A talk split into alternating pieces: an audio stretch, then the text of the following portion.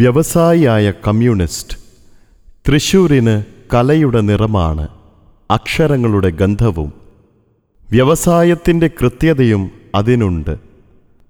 മൂല്യബോധമുള്ള ഒട്ടേറെ വ്യവസായികൾക്ക് ജന്മം കൊടുത്തുവെന്ന് അഭിമാനിക്കാവുന്ന നാട്, കേരളത്തിൻ്റെ സാംസ്കാരിക തലസ്ഥാനമാണ് തൃശൂർ. മഹാരഥന്മാരായ എഴുത്തുകാരും സാംസ്കാരിക നായകന്മാരും കേരള സാഹിത്യ അക്കാദമിയും തൃശൂർ പൂരവും ഗുരുവായൂർ ക്ഷേത്രവുമടക്കം നമ്മുടെ സംസ്കാരവും പാരമ്പര്യവുമായി ബന്ധപ്പെട്ട പല പ്രതീകങ്ങളും തൃശൂരിന് സ്വന്തമാണ്. എന്നാൽ സാഹിത്യ സാംസ്കാരിക തലസ്ഥാനമായിരിക്കെ കേരളത്തിൻ്റെ വ്യവസായ ഭൂപടത്തിൽ വേറിട്ട വ്യക്തിമുദ്ര പതിപ്പിച്ച നിരവധി സംരംഭകരെയും സംഭാവന ചെയ്തിട്ടുണ്ട് തൃശൂർ. അക്കൂട്ടത്തിൽ പ്രഥമഗണനീയനാണ് പോപ്പുലർ സ്ഥാപകനായ കെ പി പോൾ. മറ്റാരും സഞ്ചരിക്കാത്ത വഴികളിലൂടെ, മറ്റാരും സ്വീകരിക്കാത്ത ശൈലിയിലൂടെ നെഞ്ചുവിരിച്ച് നടന്നു നീങ്ങി തൻ്റേതായ നേട്ടങ്ങൾ സ്വന്തമാക്കിയ ഒരാൾ. കെ പി പോളിനെ ഒറ്റ വാക്കിൽ അങ്ങനെ നിർവചിക്കാം. വ്യാപാരത്തിലും ജീവിതത്തിലും അദ്ദേഹത്തിന് തനതായ നിയമങ്ങളുണ്ടായിരുന്നു, രീതികളും. അത് വിജയത്തിൻ്റെ സൂത്രവാക്യങ്ങളാണെന്ന് അനുഭവത്തിലൂടെ അദ്ദേഹം പൊതുസമൂഹത്തെ ബോധ്യപ്പെടുത്തി. പിൻതലമുറയ്ക്കും സമൂഹത്തിനും വ്യവസായ ലോകത്തിനും മാതൃകയാക്കാൻ പറ്റിയ ഒട്ടേറെ സവിശേഷ ഘടകങ്ങൾ ആ ജീവിതത്തിൻ്റെ അന്തർധാരയായിരുന്നു. എടുത്തുപറയത്തക്ക വ്യാവസായിക പാരമ്പര്യം ഒന്നും തന്നെയില്ലാത്ത ഒരു കുടുംബത്തിലാണ് പോളിൻ്റെ ജനനം. ആയിരത്തി തൊള്ളായിരത്തി പതിനാല് മാർച്ച് ഇരുപത്തിയൊന്നിന് തൃശൂർ ജില്ലയിലെ പറവട്ടാനിയിൽ കുറ്റുകാരൻ വീട്ടിൽ പൊറിഞ്ചുവിൻ്റെയും താണ്ടമ്മയുടെയും പന്ത്രണ്ട് മക്കളിൽ മൂന്നാമത്തെ സന്തതിയായാണ് കെ പി പോൾ ജനിക്കുന്നത്. വളരെ ചെറുപ്പത്തിൽ തന്നെ ഒരു സംരംഭകന് വേണ്ട അടിസ്ഥാന ഗുണങ്ങൾ അദ്ദേഹത്തിൻ്റെ സ്വഭാവത്തിൽ പ്രകടമായിരുന്നു. ഒരു നിമിഷം പോലും നഷ്ടപ്പെടുത്താതെ പ്രയത്നിക്കാനുള്ള മനോഭാവം, സ്വന്തം തീരുമാനങ്ങളിൽ ഉറച്ചുനിന്ന് പ്രവർത്തിക്കാനുള്ള ഇച്ഛാശക്തിയും നിശ്ചയദാർഢ്യവുമടക്കം ഒരു സാധാരണ ചെറുപ്പക്കാരന് അന്യമായ ഒട്ടേറെ പ്രത്യേകതകൾ. കെ പി പോൾ എന്നാണ് ഔദ്യോഗിക നാമധേയമെങ്കിലും പ്രായത്തിനിളയവർ പണ്ടുമുതൽക്കേ അദ്ദേഹത്തെ സ്നേഹത്തോടെ പൈലേട്ടൻ എന്നാണ് അഭിസംബോധന ചെയ്തിരുന്നത്. തൊണ്ണൂറ്റിമൂന്നാം വയസ്സിൽ ഈ ലോകത്തിൻ്റെ വെളിച്ചത്തിൽ നിന്ന് മറയും വരെ ആ വിളി തുടർന്നു. സാർ എന്ന് വിളിക്കുന്നവരുടെ എണ്ണം തുലോം പരിമിതമായിരുന്നു. നാട്ടുകാർക്കും ബന്ധുക്കൾക്കും ജീവനക്കാർക്കുമെല്ലാം അദ്ദേഹം പൈലേട്ടനായിരുന്നു. അങ്ങനെ വിളിച്ചു കേൾക്കാനായിരുന്നു വ്യക്തിപരമായും അദ്ദേഹം ഇഷ്ടപ്പെട്ടിരുന്നത്. സ്നേഹിക്കാനും സ്നേഹിക്കപ്പെടാനും സമഭാവേന സഹജീവികളെ കാണാനും ഉൾക്കൊള്ളാനും സന്നദ്ധമായ ഒരു മനസ്സിൻ്റെ സ്പർശം ആ വിളിയോടുള്ള ആഭിമുഖ്യത്തിൽ നിറഞ്ഞു നിന്നിരുന്നു. എന്നാൽ സ്നേഹം മനസ്സിൻ്റെ അടിത്തട്ടിൽ ഒളിഞ്ഞിരിക്കുമ്പോഴും അത് പ്രകടമാക്കാൻ വിമുഖതയുള്ള കൂട്ടത്തിലായിരുന്നു പൈലേട്ടൻ. താൻ ആലോചിച്ചുറപ്പിച്ച തീരുമാനങ്ങൾ കർശനമായി നടപ്പിലാക്കണം എന്ന കാര്യത്തിൽ അണുവിട വിട്ടുവീഴ്ചയില്ലാതെ കർശനമായി നിഷ്കർഷിക്കുകയും അതിലും ഒരു യാഥാർത്ഥ്യമാക്കുന്നതിലും നിതാന്ത ശ്രദ്ധ ചെലുത്തി. ആ വാശിയും സ്പിരിറ്റുമാണ് ജീവിതത്തിലുടനീളം അദ്ദേഹത്തെ വിജയം എന്ന മൂന്നക്ഷരത്തിൻ്റെ സുഹൃത്താക്കി മാറ്റിയത്. മനുഷ്യസ്നേഹത്തിൻ്റെ തെളിനീരുറവ മനസ്സിൽ സൂക്ഷിക്കുമ്പോഴും എല്ലാ അർത്ഥത്തിലും ഉരുക്കുമനുഷ്യനായിരുന്നു അദ്ദേഹം. സർദാർ വല്ലഭായ് പട്ടേലാണ് ചരിത്രത്തിൽ ഉരുക്കുമനുഷ്യൻ എന്നറിയപ്പെടുന്നത്. വ്യക്തിജീവിതത്തിലും വ്യവസായ രംഗത്തും സമാനമായ സ്വഭാവ സവിശേഷതകൾ പ്രകടിപ്പിച്ചിരുന്നു കെ പി പോൾ എന്ന പൈലേട്ടൻ. വളരെ ചെറുപ്പം മുതൽക്കേ കമ്മ്യൂണിസ്റ്റ് സിദ്ധാന്തങ്ങളുടെയും പ്രത്യയശാസ്ത്രത്തിൻ്റെയും കടുത്ത ആരാധകനായിരുന്നു.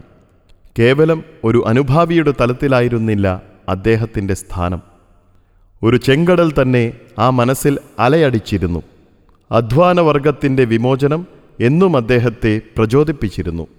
അധ്വാനത്തിലൂടെയുള്ള ജീവിത സമൃദ്ധിയുടെ സാധ്യതകളും ഉൾക്കൊണ്ടിരുന്നു. ചെറുപ്പകാലത്ത് കമ്മ്യൂണിസ്റ്റ് പാർട്ടിയുടെ പ്രവർത്തനങ്ങളിൽ ഏറെ സജീവമായിരുന്നു. ഒരു പരമ്പരാഗത ക്രിസ്ത്യൻ കുടുംബത്തിൻ്റെ യാഥാസ്ഥിതികതയുടെ ചങ്ങലക്കണ്ണികൾ പൊട്ടിച്ചെറിഞ്ഞ് അദ്ദേഹം പാർട്ടി കാര്യങ്ങളിൽ മുഴുകി. എതിർക്കാൻ ആർക്കും ധൈര്യമുണ്ടായില്ല. എതിർപ്പുകൾക്കു മുന്നിൽ മുട്ടുമടക്കുന്നയാളല്ല പൈലോ എന്ന് എല്ലാവർക്കും അറിയാം. കമ്മ്യൂണിസ്റ്റുകാരെ നിരോധിച്ചിരുന്ന അക്കാലത്ത് ഒരു മെയ് ദിനത്തിൽ ഒറ്റയാൾ പട്ടാളമായി തനിയെ ഒരു ചെങ്കൊടി ഉയർത്തിപ്പിടിച്ച് അദ്ദേഹം തേക്കിൻകാട് മൈതാനിയിലേക്ക് ജാഥ നടത്തി. അതൊരു ചരിത്ര മുഹൂർത്തമായിരുന്നു. ആയിരത്തി തൊള്ളായിരത്തി മുപ്പത്തി ഒൻപതിലാണ് കേരളത്തിൽ കമ്മ്യൂണിസ്റ്റ് പാർട്ടി ആവിർഭവിക്കുന്നത്. അതിന് മൂന്ന് വർഷങ്ങൾക്ക് മുൻപ് ആയിരത്തി തൊള്ളായിരത്തി മുപ്പത്തി ആറിൽ കെ പി പോൾ ചെങ്കുടി കൈയിലേന്തി.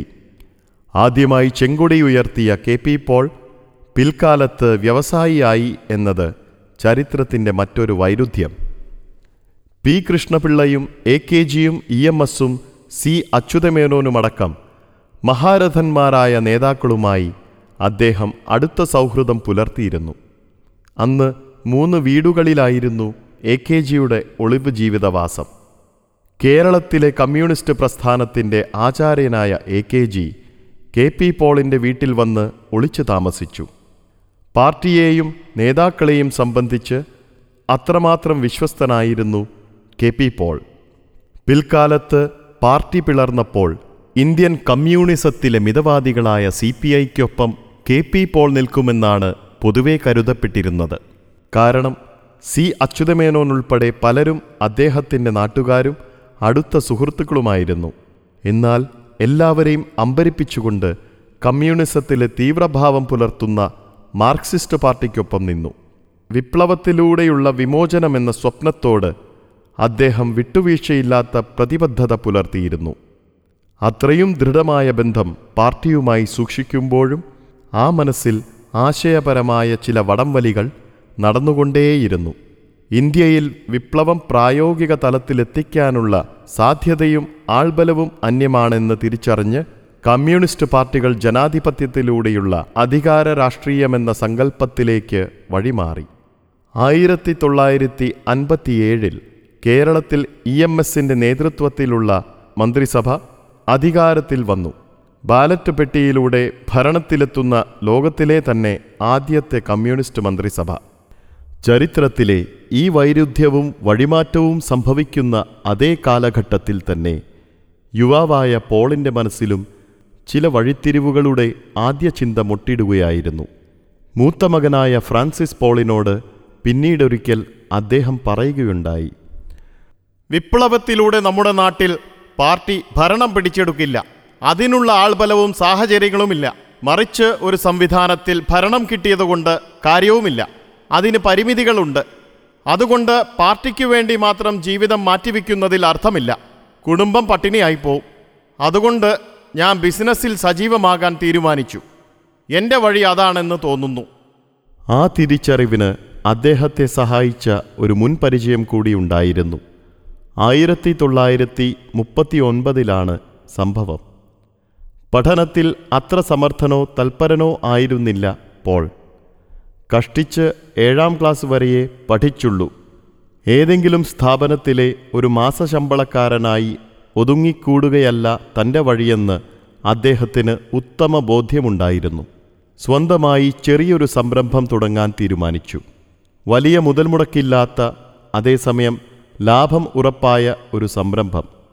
പല വഴികളും ആലോചിച്ച് ഒടുവിൽ ഒരു ആശയം മനസ്സിൽ വന്നു.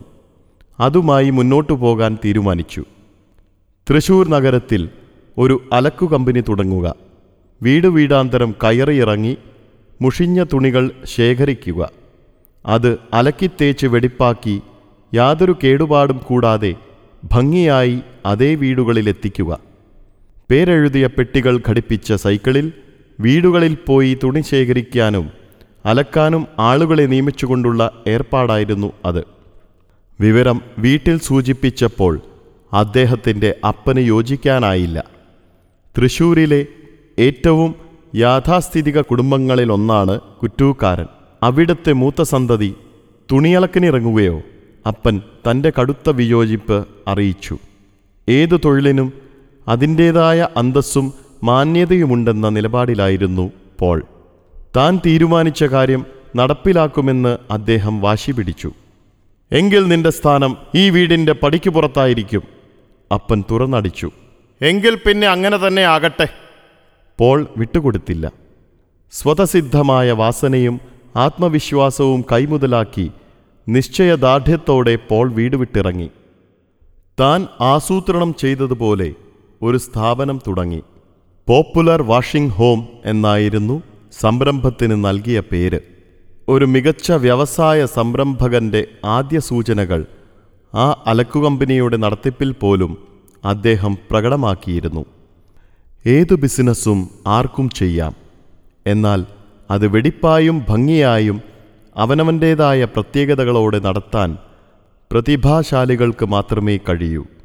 അപ്രകാരം ചെയ്യുന്നതിലൂടെയാണ് ഒരാൾ സ്വയം അടയാളപ്പെടുത്തുന്നത്. കേവലം ഒരു അലക്ക് കമ്പനിയിൽ പോലും കെ പി പോൾ അത് പ്രകടമാക്കിയിരുന്നു. എല്ലാ ദിവസവും കൃത്യസമയത്ത് പോളിൻ്റെ ജീവനക്കാർ സൈക്കിൾ ചവിട്ടി തുണി വാങ്ങാൻ വീടുകളിലെത്തും. സമയത്തിൻ്റെ കാര്യത്തിൽ ഒരു നിമിഷം പോലും മാറ്റമില്ല. അന്ന് സ്വന്തമായി വാച്ചുകെട്ടാത്ത പ്രായത്തിൽ മുതിർന്ന ആളുകൾ സമയം അറിഞ്ഞിരുന്നത് പൈലേട്ടൻ്റെ സൈക്കിളുകൾ നോക്കിയായിരുന്നു. തുണികൾ ശേഖരിക്കുന്നതും പ്രത്യേക രീതിയിലാണ്. ഓരോ വീട്ടുകാർക്കും തുണികളുടെ എണ്ണവും മറ്റു വിശദാംശങ്ങളും രേഖപ്പെടുത്തിയ ബില്ല് നൽകും. ബില്ലിൽ ഒരു നമ്പറുണ്ടാകും. ആ നമ്പർ നീലമഷി കൊണ്ട് ഓരോ തുണിയിലും മാർക്ക് ചെയ്യും. തുണികൾ തമ്മിൽ മാറിപ്പോവാതിരിക്കാനാണ്. അതുപോലെ ഏറ്റെടുത്ത തുണികൾ യാതൊരു കേടുപാടും കൂടാതെ തിരിച്ചെത്തിക്കണമെന്ന് പോളിന് നിർബന്ധമാണ്. ജീവനക്കാർക്ക് അബദ്ധം പിണഞ്ഞ് വസ്ത്രങ്ങൾക്ക് കേടുപാടെന്തെങ്കിലും സംഭവിച്ചു പോയാൽ അതിൻ്റെ വില കൃത്യമായി നൽകിയിരിക്കും എന്നാണ് കരാർ. എന്നാൽ പോപ്പുലർ വാഷിംഗ് ഹോം എന്ന സ്ഥാപനത്തിന് അത്തരമൊരു നോട്ടപ്പിശക് ഒരിക്കൽ പോലും സംഭവിച്ചിട്ടില്ല. ഇന്നു നാം കാണുന്ന കുറ്റൂക്കാരൻ ഗ്രൂപ്പ് എന്ന വ്യവസായ സാമ്രാജ്യത്തിൻ്റെ ബീജാവാപം സംഭവിച്ചത് യഥാർത്ഥത്തിൽ പോപ്പുലർ വാഷിംഗ് ഹോമിൽ നിന്നാണ്. സംരംഭകത്വത്തിൻ്റെ ബാലപാഠങ്ങൾ കെ പി പോൾ സ്വയം തിരിച്ചറിയുന്നതും ആ എളിയ തുടക്കത്തിൽ നിന്നാണ്. എഴുപത്താറ് വർഷങ്ങൾക്ക് മുൻപ് ആയിരത്തി തൊള്ളായിരത്തി മുപ്പത്തി ഒൻപതിലാണ് തൃശൂരിൽ പോപ്പുലർ വാഷിംഗ് ഹോമിൻ്റെ തുടക്കം. അലക്കുജോലി ഹീനവും കുലീന കുടുംബജാതർക്ക് നിഷിദ്ധവുമെന്ന് കരുതപ്പെട്ടിരുന്ന കാലത്താണ് സ്വന്തം കുടുംബത്തിൻ്റെ പോലും എതിർപ്പുകൾ വകവയ്ക്കാതെ പോൾ അതിലേക്കിറങ്ങുന്നത്. അദ്ദേഹത്തെ സംബന്ധിച്ച് ഒരു ജോലിയും നിഷിദ്ധമായിരുന്നില്ല. അധ്വാനത്തിൻ്റെ മഹത്വവും സ്വന്തമായ സംരംഭക സങ്കല്പവും അത് യാഥാർത്ഥ്യമാക്കാനുള്ള ഇച്ഛാശക്തിയുമാണ് അദ്ദേഹത്തെ നയിച്ചിരുന്നത്. ബിസിനസ്സിൽ പ്രവേശിക്കും മുൻപ് പോൾ സ്വയം തിരിച്ചറിഞ്ഞ ഒരു വസ്തുതയുണ്ട്. പുതിയ കാല മാർക്കറ്റിംഗ് വിദഗ്ധർ ഏറെ ഊന്നൽ നൽകുന്ന ഒരു വിപണന തന്ത്രം എഴുപത്താറ് വർഷങ്ങൾക്ക് മുൻപ് സ്വയം ഉൾക്കൊണ്ടു. വാല്യൂ അഡീഷൻ അഥവാ സാധാരണ ലഭിക്കുന്നതിലും കൂടുതലായി ഒരു ഉൽപ്പന്നത്തിനോ സേവനത്തിനോ കൊടുക്കാൻ കഴിയുന്ന ഗുണമേന്മ. നൂറ്റി അൻപത് രൂപ മൂലധനത്തിൽ ആരംഭിച്ച പോപ്പുലർ ഇന്ന് എത്തി നിൽക്കുന്നത് ആറായിരത്തിലധികം ജീവനക്കാരും രണ്ടായിരത്തി അഞ്ഞൂറ് കോടി വിറ്റുവരവുമുള്ള വ്യവസായ സാമ്രാജ്യത്തിലാണ്. Popular automobiles, mill stores, vehicle and service, infotech, plantations, estates, mega motors, Kuttukaran engine builders, institute of HR D, auto spares എന്നിങ്ങനെ ബൃഹത്തായ ശൃംഖലകൾ. വൻകിട വ്യവസായിയുടെ വെച്ചുകെട്ടലുകളിൽ അദ്ദേഹം വിശ്വസിച്ചിരുന്നില്ല. ഇടപാടുകാരെ സ്വീകരിച്ചിരുത്താൻ പോലും എ സി മുറികളുള്ള പോപ്പുലറിൽ പൈലറ്റിൻ്റെ ഇരിപ്പിടം ആരെയും അതിശയിപ്പിക്കും. പറവട്ടാനിയിലെ ഓഫീസിൻ്റെ പ്രവേശന കവാടത്തിന് വലതുഭാഗത്തുള്ള പഴയ കെട്ടിടത്തിലെ ഇരുമ്പ് കസേരയിൽ വെള്ള ജുബ്ബ ധരിച്ച് ഒരു സാധാരണ ഫാനിന് കീഴിൽ ഇരിക്കും. ആകെയുള്ള ആഡംബരം കയ്യിലെ മൊബൈൽ ഫോണാണ്. കാവൽക്കാരൻ മുതൽ ജനറൽ മാനേജർ വരെയുള്ളവരുമായി അടുത്തിടപഴകും, നിർദ്ദേശം നൽകും, സംശയങ്ങൾ ദൂരീകരിക്കും. കണ്ണുകൾ എല്ലായിടത്തും എത്തും. ഉച്ചയൂണിനുള്ള സമയം മാത്രം ജോലിയിൽ നിന്നും വിട്ടുനിൽക്കും. അത് കഴിഞ്ഞ് വിശ്രമത്തിനൊന്നും നിൽക്കാതെ വീണ്ടും വർക്ക്ഷോപ്പിൽ തിരിച്ചെത്തും. സാധാരണഗതിയിൽ പ്രതിസന്ധികളും പ്രശ്നങ്ങളും ആരെയും തളർത്തും. എന്നാൽ പ്രശ്നങ്ങൾ നേരിടുമ്പോൾ കൂടുതൽ കരുത്തനാവുന്ന വ്യക്തിത്വമായിരുന്നു കെ പി പോളിൻ്റേത്. ആരും പകച്ചുപോയേക്കാവുന്ന പ്രതിസന്ധികൾ നേരിടേണ്ടി വന്നിട്ടുണ്ട്. വളരെ ചെറുപ്പത്തിലേ ഭാര്യ കൊച്ചുമറിയം അർബുദം ബാധിച്ച് മരിച്ചു. ബിസിനസ് പാർട്ട്ണർമാർ കൂടിയായ സഹോദരങ്ങൾ കെ പി തോമസും കെ പി ചാക്കോയും കാറപകടത്തിൽ അകാല ചരമമടഞ്ഞു. ഓരോ തവണയും മുൻപെന്നതിനേക്കാൾ വർദ്ധിത വീര്യത്തോടെ ജീവിതത്തോട് പൊരുതി ജീവിക്കുകയാണ് അദ്ദേഹം ചെയ്തത്. പെരുമ്പാവൂർ സ്വദേശി കുമരിക്കൽ വീട്ടിൽ ഡെയ്സിയെ രണ്ടാമത് വിവാഹം ചെയ്ത് കുടുംബം നിലനിർത്തി. മക്കളെ ബോർഡിംഗ് സ്കൂളിലയച്ച് നല്ല വിദ്യാഭ്യാസം നൽകി. സഹോദരന്മാർ ഒപ്പമുണ്ടായിരുന്ന കാലത്തേക്കാൾ വലിയ വിജയങ്ങളിലേക്ക് കമ്പനിയെ നയിച്ചു. അസാധാരണമായ ദീർഘവീക്ഷണം ജീവിതത്തിൻ്റെ പ്രാരംഭഘട്ടം മുതൽ സൂക്ഷിച്ചിരുന്നു. അലക്കുകമ്പനി തുടങ്ങുന്ന കാലത്ത് അൻപത് രൂപ മുതൽ മുടക്ക് വേണമെന്ന് അനുഭവസ്ഥരിൽ നിന്നും അദ്ദേഹം മനസ്സിലാക്കിയിരുന്നു. എന്നാൽ അതിൻ്റെ നാലിരട്ടിയായ ഇരുന്നൂറ് രൂപ അമ്മയിൽ നിന്നും കടം വാങ്ങി കയ്യിൽ കരുതിയിരുന്നു.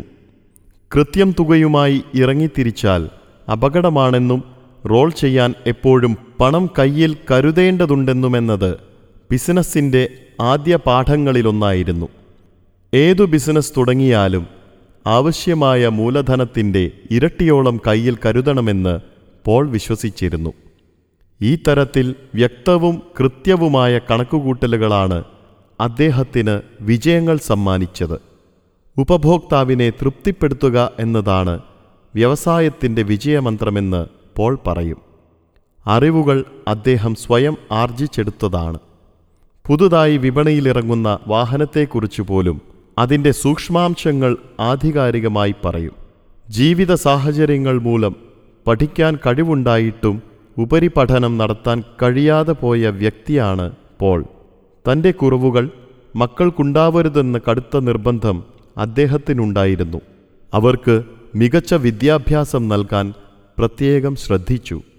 ആറുമക്കളും മികച്ച രീതിയിൽ പഠനം പൂർത്തിയാക്കി. ആൺമക്കളായ ഫ്രാൻസിസ് പോളും ജോൺ പോളും മെക്കാനിക്കൽ എഞ്ചിനീയറിംഗ് കഴിഞ്ഞ് കുടുംബ ബിസിനസ്സിൻ്റെ സാരഥ്യം വഹിക്കുന്നു.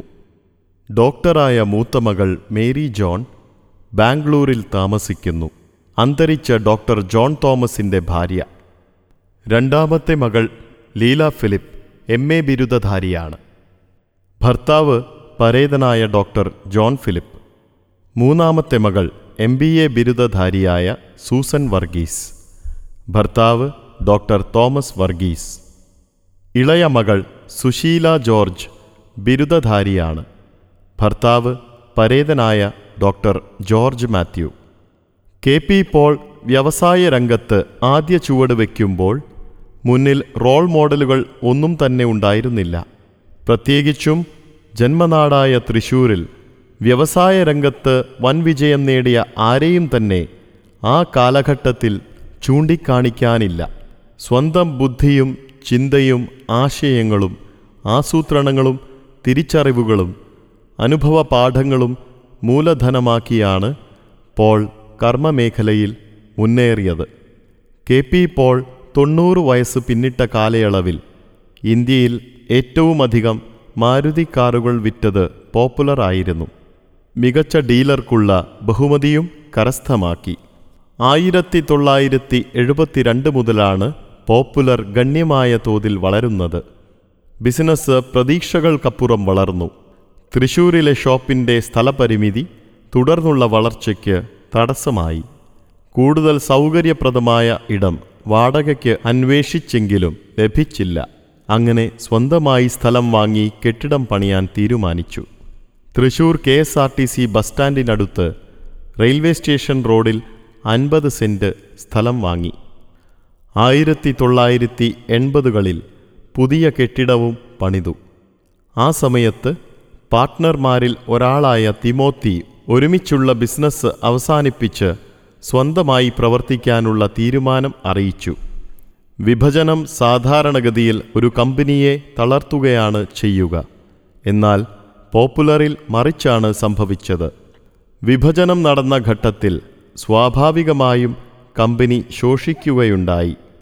എന്നാൽ പുതിയ സാധ്യതകളും അവസരങ്ങളും കണ്ടെത്തി കമ്പനിയെ പുഷ്ടിപ്പെടുത്താനുള്ള തീവ്ര ശ്രമത്തിൽ പോൾ വ്യാപൃതനായി.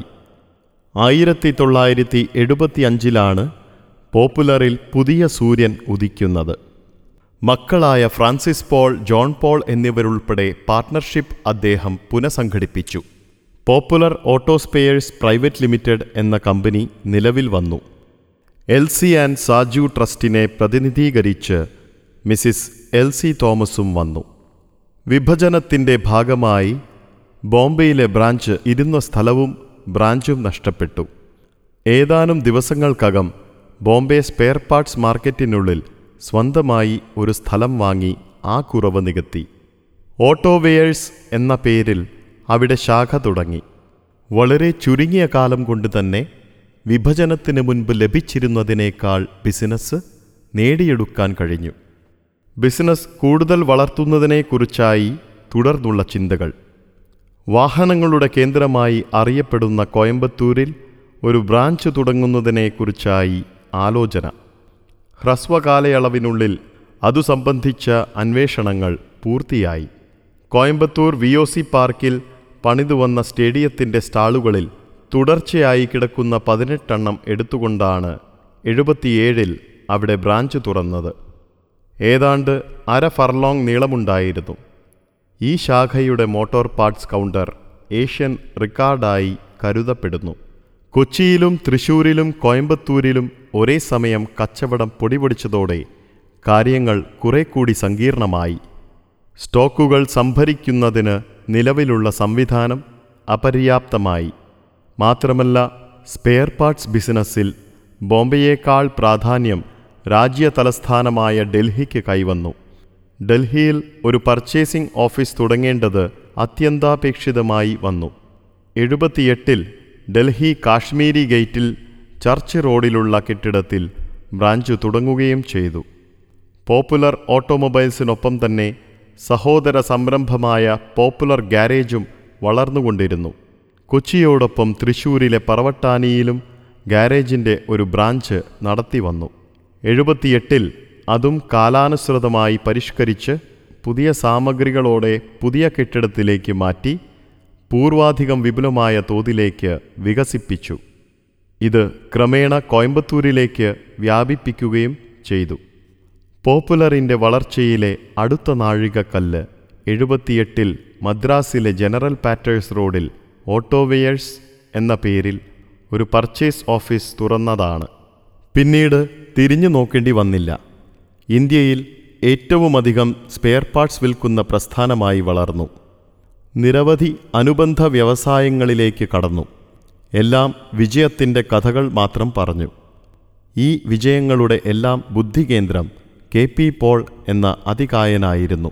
മരിക്കും വരെ കറകളഞ്ഞ കമ്മ്യൂണിസ്റ്റുകാരനായിരുന്നു കെ പി പോൾ. പാർട്ടിയോടുള്ള പ്രതിബദ്ധത എക്കാലവും നിലനിന്നു. കമ്മ്യൂണിസത്തിലെ അടിസ്ഥാന ആശയങ്ങളിലൊന്ന് അദ്ദേഹത്തെ അത്രമാത്രം പ്രചോദിപ്പിച്ചിരുന്നു. എല്ലാവർക്കും ജീവിക്കണം, എല്ലാവർക്കും വളരണം. സോഷ്യലിസ്റ്റ് ചിന്താഗതിയുള്ള വ്യവസായി എന്ന നിലയിൽ അങ്ങനെ സമാനതകളില്ലാത്ത ജീവിതത്തിനുടമയായിരുന്നു കെ പി പോൾ.